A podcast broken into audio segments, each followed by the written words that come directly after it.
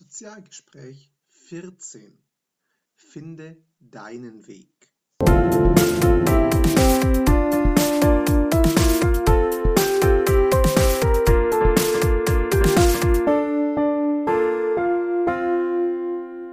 Hallo und herzlich willkommen. Hier ist Christian von sozial-pr.net. Heute mit der 14. Ausgabe des Sozialgespräch Podcasts und ich darf heute einen Gast begrüßen, auf den ich mich wieder einmal freue, denn er war schon mal im alten Podcast zu Gast. Hallo Bruno Baumgartner. Ja, hallo Christian. Freut mich auch. Für alle Zuhörer, die dich nicht kennen oder die erste Ausgabe nicht gehört haben, ich stelle dich ganz kurz vor, die lange Version darfst du gleich selbst übernehmen. Bruno Baumgartner ist Schweizer, äh, seines Zeichens glaube ich selbstständiger IT-Unternehmer und deswegen habe ich ihn heute auch im Podcast Extremschwimmer und damit eines meiner großen sportlichen Vorbilder, die ich absolut bewundere. Bruno hat vor kurzem ein Gewässer durchschwommen, das den meisten Zuhörern bekannt sein dürfte, und zwar den Bodensee. Jetzt aber nicht in der Breite, das haben ja schon so einige gemacht. Nein, er hat sich Christoph Wandratsch angeschlossen einige Wochen später und hat das Ganze in der Länge durchquert. Das macht dann mal locker 64 Kilometer. Bruno, erzähl doch mal ganz kurz von dir. Wie kommt man auf die Idee, der Länge nach durch den Bodensee zu schwimmen?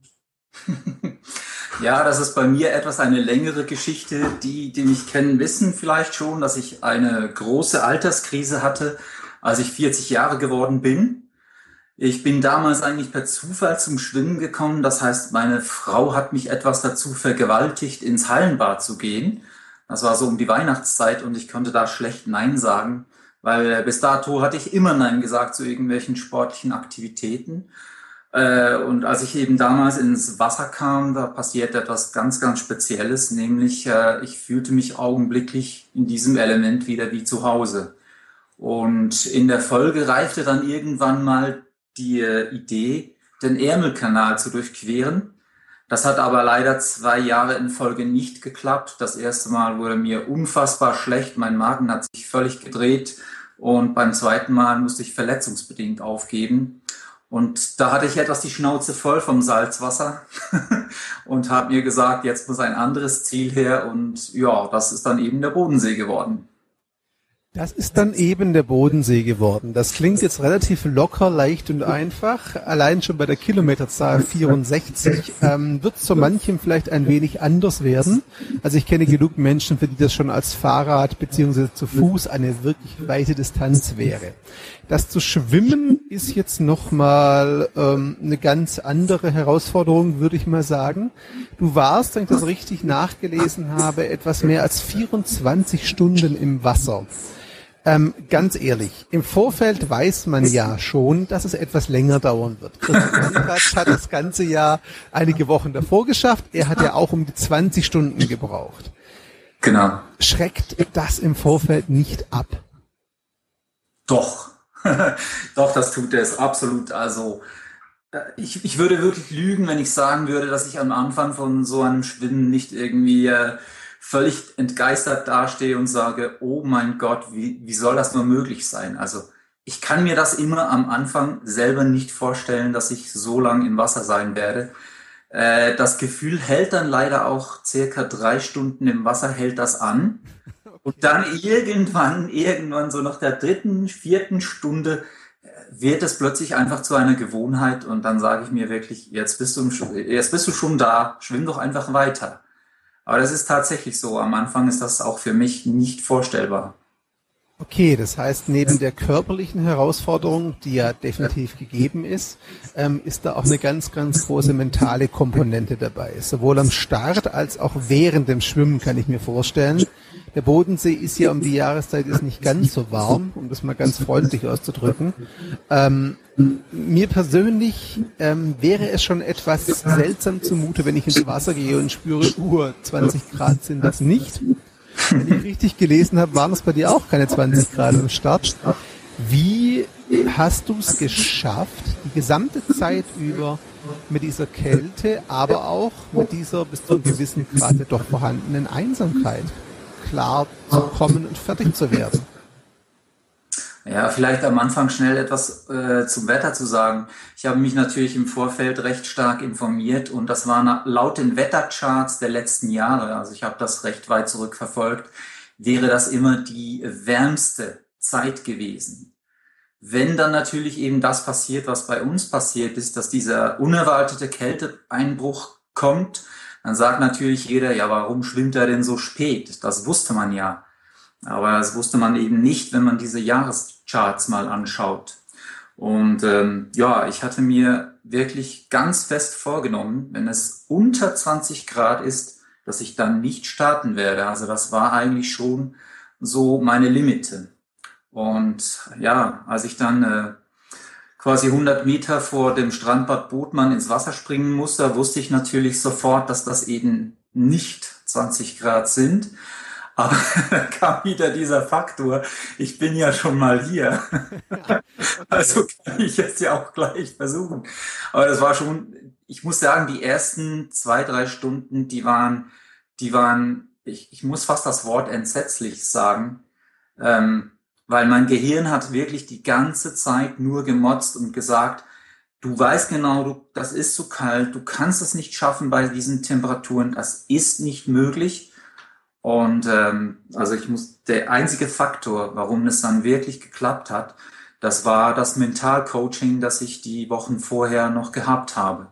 Weil ich habe dann einfach meine Argumentationsketten immer und immer und immer wieder durchgespielt.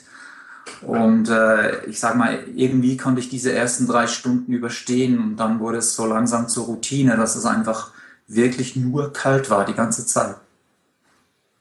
Okay, du hast gerade schon Mentalcoaching angesprochen. Ich stelle jetzt einfach mal eine Frage, die vielleicht gar nicht so einfach zu beantworten ist. Ich frage trotzdem, wie würdest du denn die Verteilung zwischen körperlicher Belastung und Vorbereitung und mentaler Belastung und Vorbereitung einordnen? Verändert sich das im Laufe der Zeit? Also wird es hinten raus immer anstrengender körperlich oder wächst die Belastung auch mental? Also wenn du mich das vorher gefragt hättest, dann hätte ich gesagt, eiskalt geantwortet, 90 Prozent körperliches Training, 10 Prozent im Kopf. Heute würde ich diese Zahl glatt umdrehen. Okay. Weil ich habe jetzt echt festgestellt, ich war am, am Ende von dieser Strecke eigentlich körperlich, war ich noch recht fit. Das haben mir auch alle an, Bo an Bord bestätigt. Äh, also das war nicht so, dass jetzt meine Zugfrequenz extrem eingebrochen ist oder dass man da gesehen hat, der röchelt und schleppt sich nur noch voran. Aber ich war sowas von fix und fertig im Kopf. Einfach diese ganze Zeit ewig nur Wasser. Also drum, ich würde wirklich sagen, irgendwann mal ist äh, der Erschöpfungszustand da, die Schmerzen in der Schulter, die hat man einfach mal. Es macht einfach keine Lust mehr, den nächsten Armzug noch zu tun. Das ist einfach so.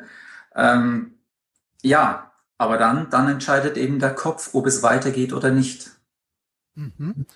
Das bedeutet, also ich habe auch nachgelesen, du hast das Ganze sehr, sehr unterhaltsam verblockt auf swim.de. Ich werde es nachher auch noch verlinken im Artikel zu diesem Podcast. Du hast auch da von Zebras und Halluzinationen geschrieben, die da irgendwann dann aufgetaucht sind in der Wahrnehmung. Ähm, so sehr ich Mentaltraining schätze und auch bewundere, wie schafft man es stundenlang mit sich selbst zu argumentieren und gegen die Stimme, die im Endeffekt sagt, das wird ohnehin nichts, ich nehme mal stark an, die kam irgendwann auch zur Sprache dann in deinem Kopf. Wie schafft man es, diese Stimme stundenlang im Schach zu halten? Also das, das ist jetzt wirklich echt, du sprichst den absolut anstrengendsten Faktor an diesem ganzen Unterfangen an weil das eben schon in den Anfangsstunden so war. Und dann ist uns ja, ähm, ich weiß gar nicht mehr, das war mitten in der Nacht, ist uns das Seil von dem Schleppanker, also der Schleppanker, der hat das Boot eigentlich künstlich auf mein Tempo gedrosselt, weil ich nicht so schnell schwimmen kann, wie das Boot im Standgas fährt, ist uns dieses Seil von diesem Schleppanker noch zwischen die Schraube und das Ruderblatt geraten. Und äh, das hat dann eine halbe Stunde gedauert. Ich musste diese halbe Stunde oder länger einfach nur ums Boot schwimmen und die ganze Zeit hat jemand einfach in meinem Kopf gesagt, komm, gib auf, das ist sowieso das Ende, die können das nicht mehr losmachen, das Seil, und selbst wenn sie es können, du hast schon so kalt, das wirst du niemals schaffen. Äh, es, es war wirklich, ich sag mal, 20 von diesen 24 Stunden musste ich echt argumentieren gegen meinen eigenen Kopf. Und wie das genau funktioniert, ich kann es dir einfach nicht sagen. Also das, das sind bestimmte Übungen, die man macht im Vorfeld, dass man eben, ich sage nur ein Beispiel, das vielleicht klingt das äh, einfach, ich weiß es nicht, aber du sagst dir einfach, was wird Positives nicht in deinem Leben passieren, wenn du das nicht schaffst. Also und dann gibt es einfach diese Argumentationsketten, die man durchgeht und sagt, ja, das wird nicht sein, das wird nicht sein. Zum Beispiel, äh, du wirst ewig der Kerl sein, der zweimal den Ärmelkanal nicht geschafft hat und auch den Bodensee nicht geschafft hat. Und ja, solche Sachen, die sagst du dir dann einfach immer und immer und immer wieder vor. Und ich weiß nicht, ob das bei jedem klappt, aber mich hat das jetzt wirklich Zug für Zug motiviert, eben das Ganze zu bestehen. Mhm. Nochmal zur Einordnung vielleicht für unsere Zuhörer, damit es etwas klarer wird, ähm, wie das Ganze aussah. Als das Seil zwischen Schraube zur Schraube hängen geblieben ist, war es, glaube ich, noch Nacht. Das heißt, wenn ich das richtig sehe, bist du dann mehr oder weniger im Dunkeln um das Schiff rumgeschwommen, so halbwegs. Es war es nicht wirklich warm und Tageslicht war auch noch ein bisschen weg, oder? Das ist eine sehr, sehr schöne Umschreibung. Ja. Also, das war echt, das war echt einfach tintenschwarze Nacht. Man hat natürlich irgendwo im Hintergrund hat man gewisse Lichter gesehen. Das ist klar, aber dort, wo das Boot war, das war einfach sowas von finster. Und äh, die Leute, die versucht haben, das dann zu lösen, die haben da mit ihren LED-Leuchten in, ins Wasser geleuchtet und das hat so einen echt gespenstischen Lichtkegel in den See hinabgegeben. Also mir kam die ganze Szene, ich musste einfach die ganze Zeit irgendwie an der weiße Hai denken. Irgendwo habe ich so ein Bild in meinem Kopf schon mal gesehen und ich dachte immer, der springt dort gleich rauf und packt sich einen von denen. Also es hat so schlimm ausgesehen. Und wenn ich dann vorne beim Boot rumgeschwommen bin, dort war dann überhaupt kein Licht. Also da war nur so ein rotes Positionslicht. Mhm. Äh, also da hast du praktisch nichts mehr gesehen dann wieder eine Runde rum, dann schaust du dir wieder diese ratlosen Gesichter an von den Leuten, die das versucht haben, weißt, sie kommen nicht weiter, dann die nächste Runde, die nächste Runde, also das war, das war wirklich eine albtraumhafte Szene, muss ich schon sagen. Okay. Und dennoch hast du ja weitergemacht, das hat ja auch dennoch funktioniert, muss man ja auch dazu sagen. Du bist nachher erfolgreich angekommen. Jetzt habe ich in der Vorbereitung gelesen, dass du, ähm, wie gesagt, Mentaltraining in Anspruch genommen hast, aber, und jetzt korrigiere mich bitte, wenn ich da falsch liege, ich meine das erste Mal. Beim Ärmelkanal war das, glaube ich, noch gar kein Thema für dich in der Vorbereitung. Genau, das war damals überhaupt kein Thema. Da habe ich wirklich gesagt, Uga Uga, ich Mann, ich stark. Und äh, ja, du musst einfach deinen Körper stehlen bis zum geht nicht mehr und dann klappt das schon.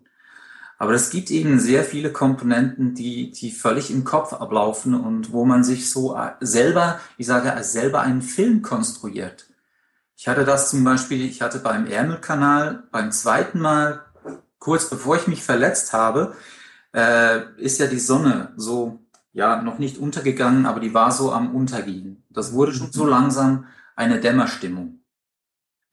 Und das ist unglaublich, was dann im Kopf passiert. Ich meine, das ist ja nicht äh, wesentlich kälter plötzlich auf einmal. Aber wenn eben dieses Tageslicht langsam weggeht und du fängst dir so an vorzustellen, wie das dann sein wird, wenn das plötzlich völlig finster ist, dann kommt die Kälte fast automatisch. Also auch wenn das Wasser immer noch diese Temperatur hat, das geht ja nicht plötzlich ein oder zwei Grad runter, äh, von einer Minute auf die andere, aber das ist einfach im Kopf dann so fest verankert, es ist finster, also muss es auch furchtbar kalt sein. Und dann fängst du zu frieren an, obwohl du vorher gar nicht kalt hast, gehabt hast. Und das war unter anderem so eine Überlegung, die ich mir gemacht habe, wo ich einfach gesagt habe, nein, diese Verknüpfung darf nicht passieren. Und darum habe ich das diesmal jetzt in Anspruch genommen. Und ich muss sagen, zum Glück, wirklich zum Glück habe ich das gemacht. Ja, also alles, was ich gelesen habe, war das ein ganz, ganz wichtiger Teil dieses Mal. Was aber auch dazu gehört hat, und du hast irgendwo auch geschrieben oder gesagt, ich weiß es nicht, es war zu 50 Prozent ihr Verdienst, war deine Begleitcrew, die auf dem Boot mit dabei war. Das war deine Frau und glaube einige Freunde auch, die dabei waren, die ja auch wirklich, ich glaube, doch ganz schön Arbeit hatten mit dir, um dich durch den See zu bekommen irgendwann. Wie wichtig war es für dich, diese Menschen nicht nur zur Versorgung zu haben, sondern auch wirklich als Sparringspartner, wenn dann mal das Motivationstief doch kam, falls es das gab? Ja, also ich möchte wirklich mal generell eine Lanze brechen für all die Menschen, die solche Langstreckenschwimmen äh, begleiten überhaupt, weil das, äh, man stellt sich das immer so locker vor, man ist auf dem Bötchen, die Sonne scheint und alles tralala. Zwischendurch schmeißt man mal eine Flasche rein oder gibt ihm ein, ein Gel zum Essen, vielleicht eine Banane. Aber das ist schon, das ist echt, echt harte Arbeit. Also die haben da ihren Verpflegungsplan, den sie minutiös abarbeiten müssen. Das ist mal das Erste. Dann müssen sie ja den Schwimmer im Auge behalten und immer schauen, Gibt es vielleicht Zeichen von Unterkühlung oder, oder haben wir andere Gefahren, die wir zu bekämpfen haben? Dann kommt, wie du gesagt hast, auch die Motivationsaufgabe. Also eine gute Crew lässt dich nicht einfach schwimmen, sondern die motiviert dich natürlich ab und zu.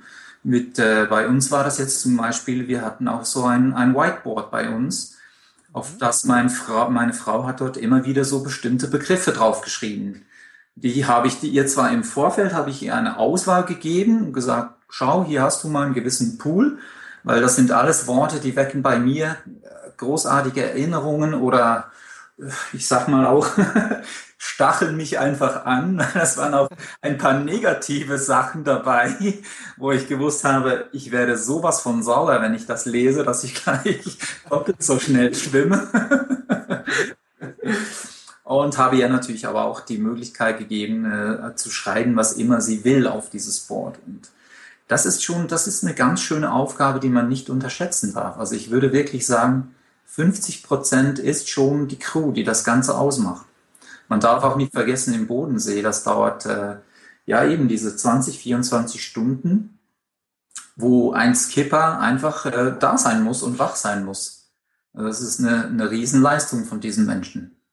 Auf jeden Fall. Und wenn ich das richtig gelesen habe, war der eine oder andere auch etwas seekrank auf der Fahrt, also nicht so ganz äh, begeistert vom Wellengang, freundlich formuliert. Das heißt, auch da ist ja durchaus eine Belastung noch gegeben. Aber die Frage, die sich mir jetzt aufdrängt irgendwo, du hast gesagt, Argumentationsketten gehst du oder bist du währenddessen im Kopf durchgegangen. Hast du während der gesamten Zeit auch mal ins Aufgeben gedacht, wirklich ernsthaft? Also nur circa von diesen 24 Stunden sicher nur 20. so, also, wenn das alles war. Was ich sowohl bei dir als auch bei Christoph Wandratsch gelesen habe, dass es kurz vor dem Ziel noch mal wirklich hart wurde. Und mit kurz meine ich jetzt wirklich letzte Kilometer, letzte 500 Meter, irgendwie sowas. War das wirklich noch mal eine besondere Strecke? Ja, also ich habe mir schon überlegt, als ich das geschrieben habe, von diesen letzten 500 Metern, dass da natürlich wieder Leute vielleicht kommen werden, die sagen, ja, komm, das ist jetzt irgendwie, äh, das ist jetzt Aufmerksamkeit haschen und so weiter und oh, Dramatik, dann wurde es nochmal. Aber das, das war tatsächlich so. Also äh, wir haben ja das von meinen Halluzinationen, die ich hatte, das haben wir im Prinzip eben gar nicht bemerkt. Das ist beim ersten Mal passiert, als ich auf das Boot geblickt habe und, und, ähm, und dachte, die tragen alle so orange Basecaps.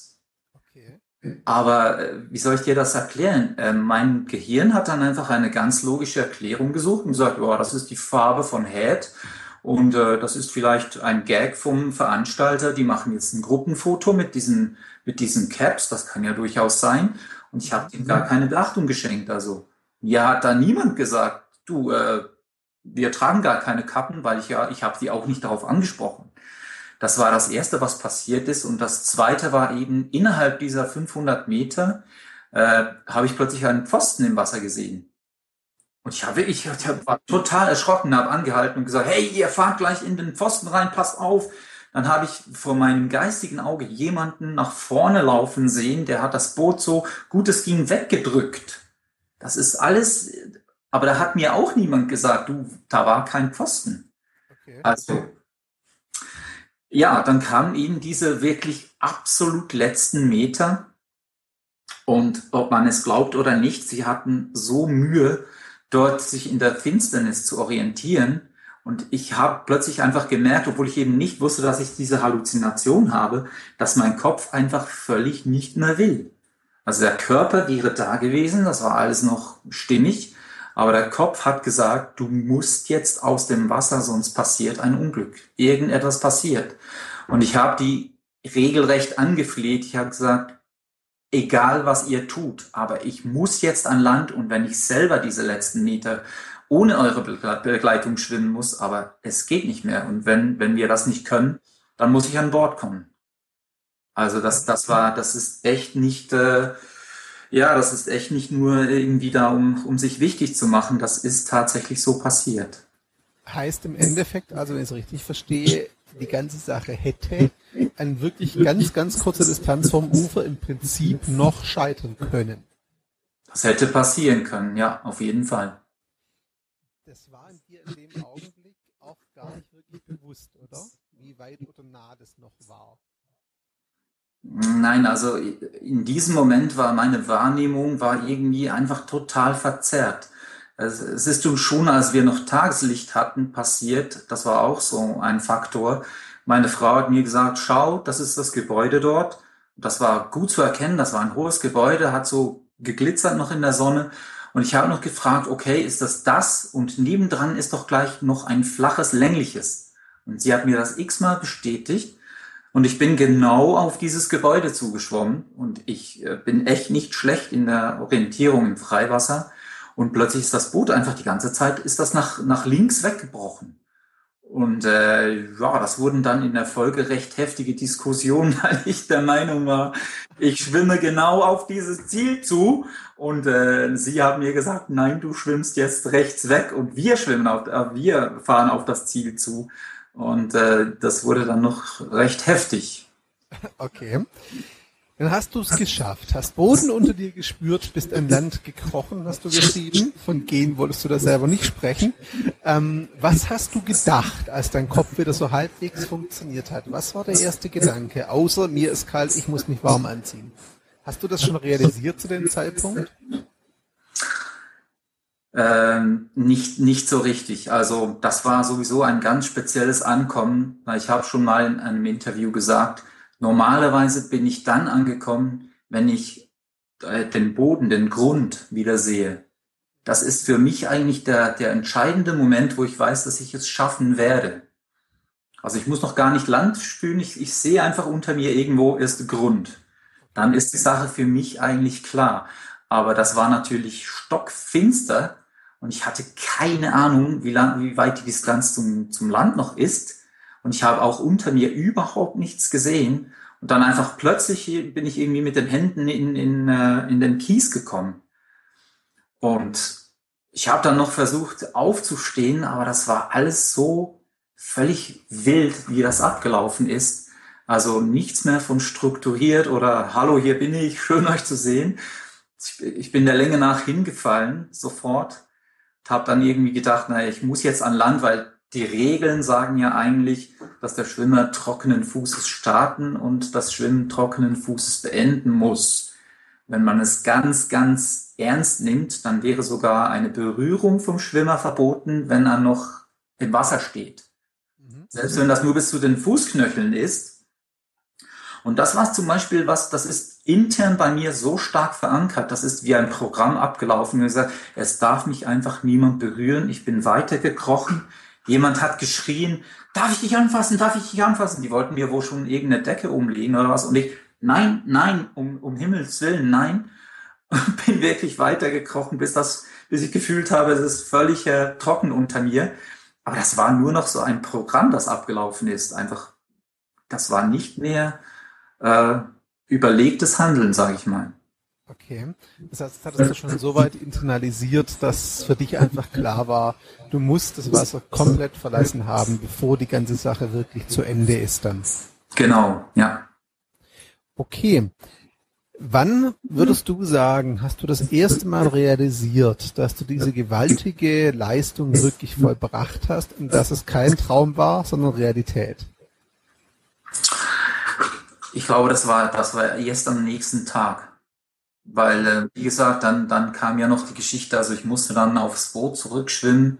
Das war ja auch so eigentlich äh, etwas Schlimmes, sage ich jetzt mal, weil wenn du so weit geschwommen bist, möchtest du eigentlich alles tun, nur nicht mehr schwimmen. Und dann musste ich noch aufs Boot zurück, weil die dort nicht anlegen konnten. Und wurde da zuerst einmal warm eingepackt, habe mal eine halbe Stunde sicher nur gezittert. Und nach dieser halben Stunde hatte ich einfach plötzlich äh, das unglaubliche Bedürfnis, ich muss jetzt zurück zu diesen Menschen, die dort auf mich gewartet haben. Ich dachte mir, ich kann die nicht äh, dort stehen lassen, aber eben, das war völlig im Vordergrund und nicht, äh, ich habe es geschafft, sondern ja, ich, ich möchte jetzt nicht der sein, der sich da so französisch vom Acker macht und äh, die Leute dort stehen lässt. Und dann hat es mich ja ein Boot, sag mal, äh, ich bin dreimal fast der Länge nach hingeknallt die haben mich da immer wieder gestützt, weil ich bin sofort wieder gestürzt. Das Gleichgewicht war überhaupt nicht da. Mit vereinten Kräften haben wir es dann geschafft, dass ich auf, die, auf den Bootssteg gekommen bin. Aber auch da, da war eigentlich nichts, äh, yeah, juhu, geschafft, was auch immer. Es war nur, wo sind diese Leute, wo sind diese Leute? Ich muss denen danken. Ich, nein, ich muss nicht, ich will denen danken.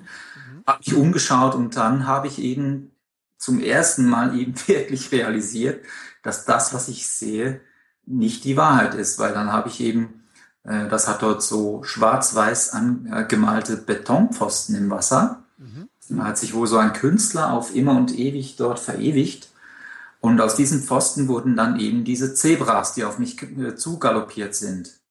Und das war so der Moment, wo ich so gedacht habe, das kann jetzt eigentlich fast nicht sein.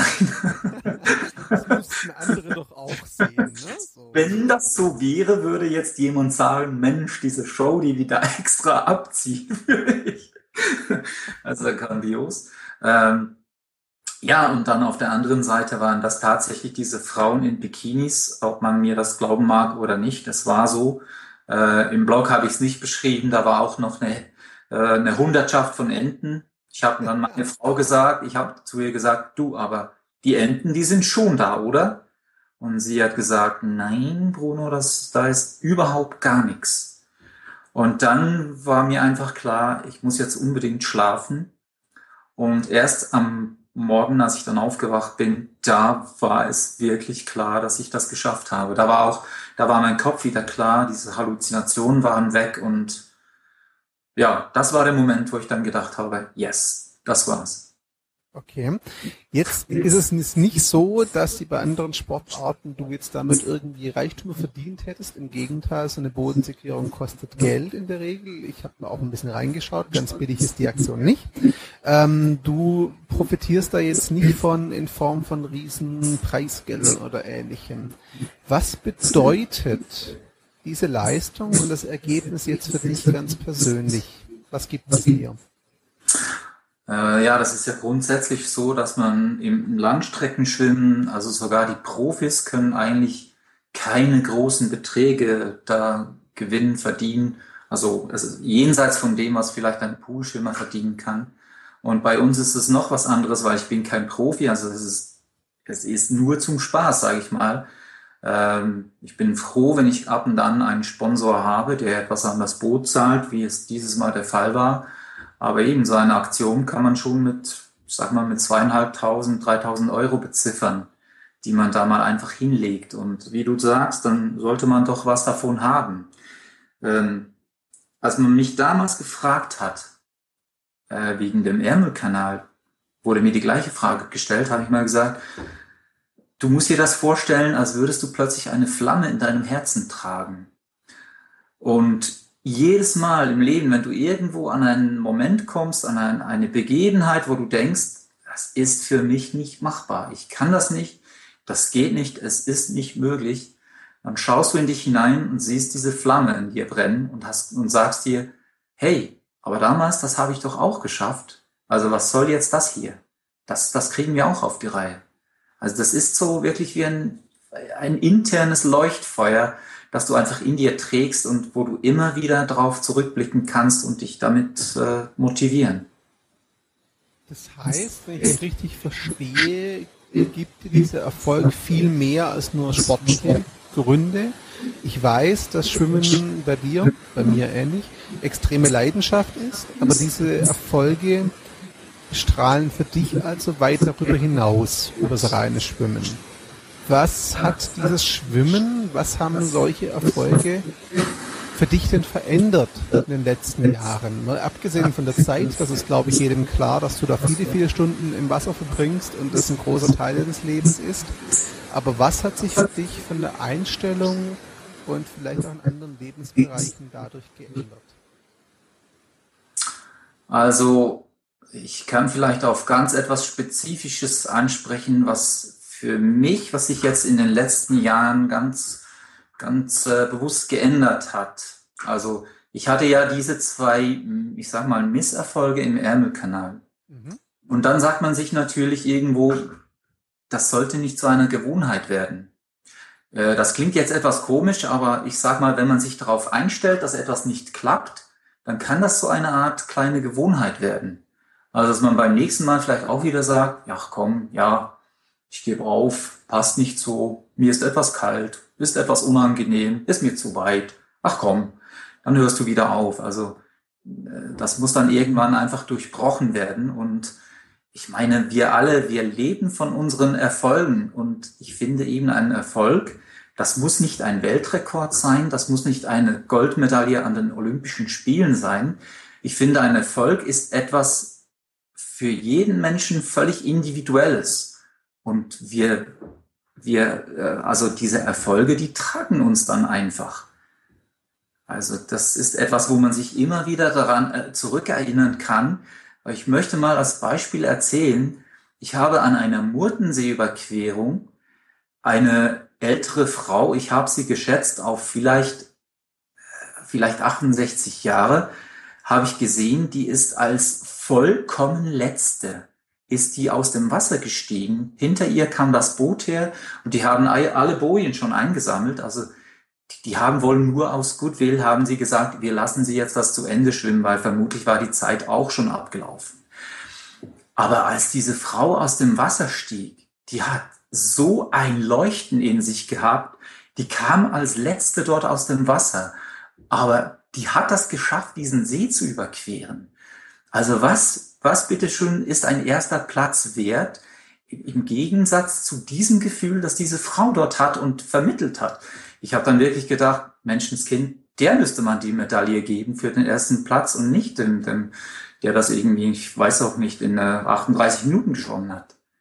Also Erfolge sind eine für, für jeden Menschen sehr wichtig, aber es müssen nicht die Erfolge sein, die irgendwelche Supersportler da an den Tag legen. Man sollte sich nicht immer mit anderen vergleichen, sondern einfach mal schauen, was ist für mich persönlich ein Erfolg und das dann auch weiter tragen.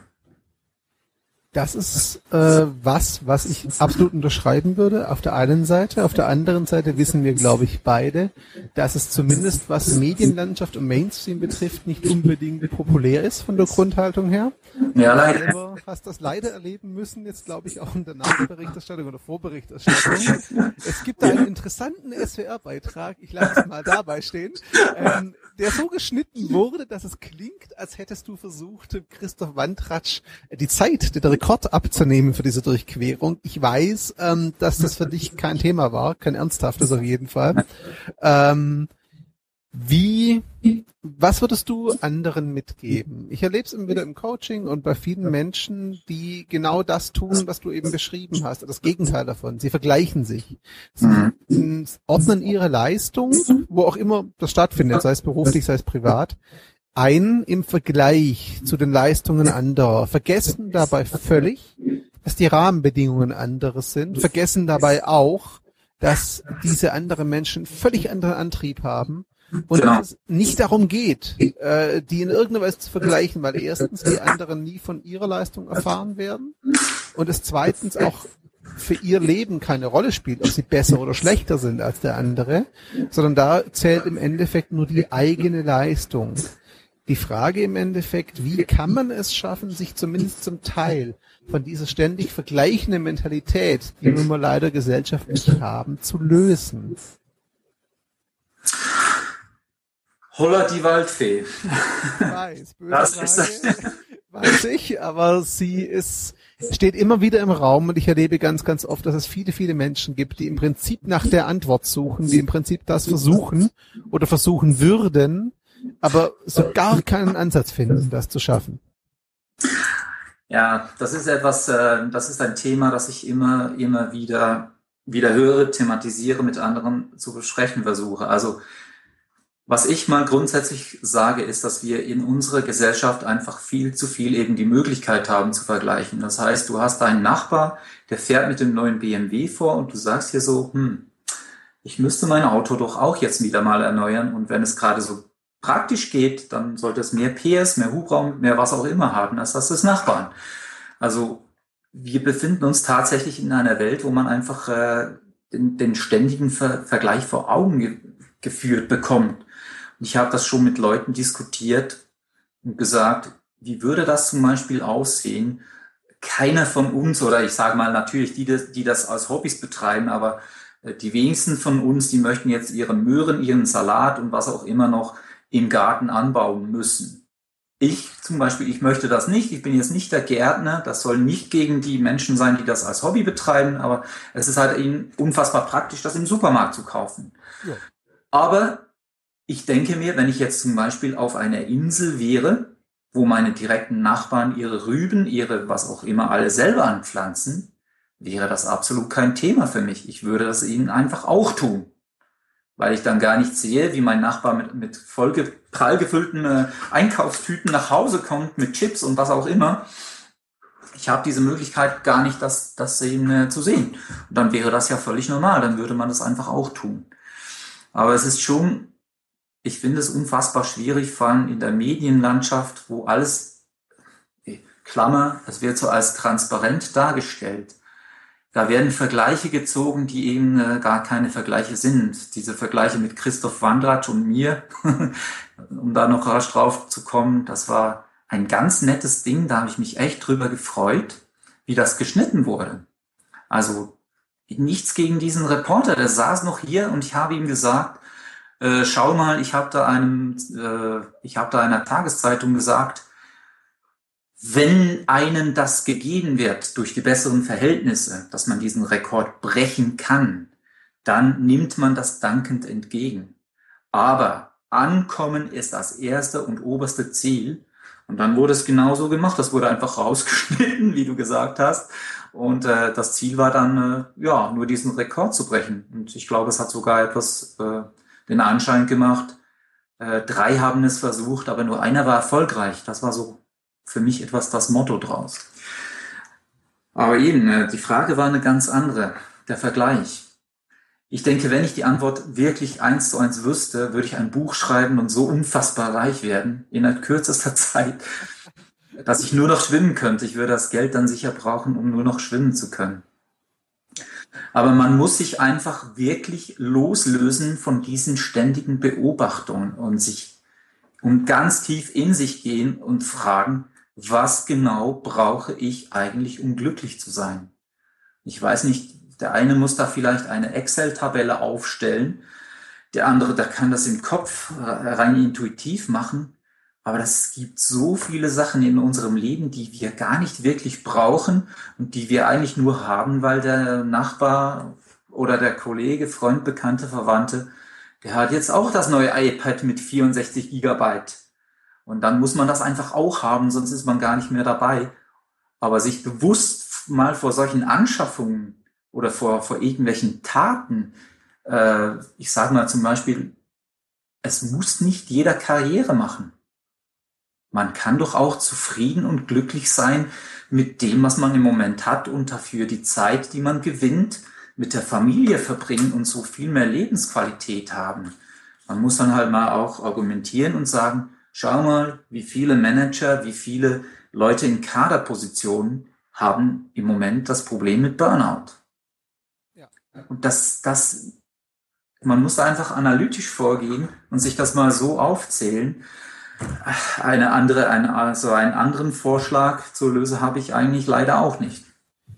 Also ich denke, weil du gerade Karriere angesprochen hast, ich erlaube mir dann ganz, ganz, ganz klein wenig Eigenwerbung Ja, klar. Ich nenne, das, ich nenne das Ganze im Coaching ihre Lebenskarriere und sage ja. dazu immer, äh, die Beförderung in Anführungszeichen, wenn man bei Terminologie bleiben möchte, kann ja auch darin bestehen, einfach einen Bereich im Leben zu finden, in dem man sich jetzt verwirklichen kann, in dem man jetzt glücklich ist ähm, und der einfach den nächsten Schritt darstellt. Das muss ja nichts mit Beruf zu tun haben, das muss nichts mit monetärem Fortschritt oder Wohlstand zu tun haben. Genau. Ja auch Gewinn an Lebensqualität sein, wie immer die aussieht. Ja, genau. Das ist völlig individuell und das spielt auch überhaupt keine Rolle aus meiner Sicht, wie gesellschaftlich akzeptiert das ist, solange da niemand anders durch zu Schaden kommt und es einem selbst gut tut soll ja. man aus meiner Sicht diesen Weg gehen, den man für sich findet. Ob der von anderen für verrückt gehalten wird, lasse ich mal dahingestellt. Ich bin mir relativ sicher, dass du mit deinem Langstreckenschwimmen auch so, so manchen Kommentar gehört hast, der das ganz normal fand formuliert. Kannst du, kannst du von ausgehen. das, davon wäre ich auch ausgegangen fast. Ja, durchaus.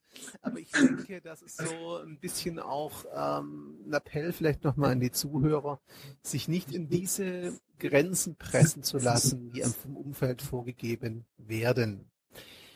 Bruno, mein Blick auf die Uhr sagt mir, deine Trainingszeit naht. Das heißt, die möchte ich natürlich nicht beschneiden, das ist ganz klar. Ähm, es war für mich ein ganz, ganz hochinteressantes Gespräch wieder mal. Bevor ich das aber offiziell ausleite, möchte ich dir noch die Gelegenheit geben, dich erstens bei den Menschen zu bedanken, die dir wichtig sind, die dir auch geholfen haben, auch bei den Sponsoren sehr gerne. Zweitens uns mitzuteilen, wo man dich denn so findet online, wenn man sich auch fürs Schwimmen und Co. interessiert. Und drittens, ich weiß, darüber sprichst du nicht so viel, aber ich frage trotzdem, weil ich mich selber darauf freue, noch vielleicht einen Satz zu deinem kommenden Buch zu verlieren. Jetzt bist du dran. Also an Aufgabenstellungen mangelt es mir nicht. nicht. Du hast genug zu tun, glaube ich. Viel Spaß dabei. Also ähm, die, die mich kennen, die wissen auch äh, von Facebook her, ich versuche immer wirklich allen Menschen überall, wo auch immer ein Kommentar gesetzt wurde, wirklich ganz, ganz von ganzem Herzen zu danken. Das ist mir ein großes Anliegen. Es tut mir schon fast extrem leid, wenn ich irgendeinen Kommentar irgendwo übersehe. Darum möchte ich das nachholen. Also ganz, ganz herzlichen Dank für die vielen tollen Posts und die Unterstützung. Das ist etwas, was mich wirklich trägt und motiviert. Und immer wenn ich wieder Zuschriften bekomme, wo mich jemand fragt oder sagt, ich hätte sein Leben verändert, äh, hätte jetzt mit Schwimmen begonnen oder hätte mit Sport begonnen, noch mit 40, äh, dann freut das mich einfach über die Maßen. Also ganz, ganz herzlichen Dank für das ganze Feedback. Ja, online findet mich, man, findet man mich natürlich, wie du sicher weißt, meistens auf Facebook. Das ist einfach Bruno Baumgartner eingeben und wer da eine Badekappe sieht oder ähnliches oder mich halbnackt sieht irgendwo, dann ist er richtig auf dem richtigen Profil. Und äh, des Weiteren betreibe ich auch die Webseite www.channelswimming.ch. Ja, das sind so die Online-Plattformen. Was natürlich auch noch ist, auf swim.de. Dort findet ihr jeweils meine Blogs und von letzter, in letzter Zeit habe ich dort auch doch jetzt fünf äh, Fachartikel veröffentlicht, die alle recht gut angenommen wurden und ich hoffe, ich kann dort auch diesbezüglich noch mehr schreiben. Ja, dann das Buch hast du noch angesprochen. Yep. Also das Buch heißt Die unerklärliche Sucht nach Wasser. Und das Buch zeigt eigentlich bis und mit zur zweiten Ärmelkanalüberquerung, ja, wie das alles begonnen hat mit dem Schwimmen, was ich da so erlebt habe in der Zwischenzeit. Und ich sag mal, es zeigt eben vielleicht auch, dass man, man muss nicht aus jeder Geschichte gleich als der große Held hervorgehen. Also das gibt eben durchaus kleine Geschichten, wie die Geschichte die mit der Frau, die ich angesprochen habe.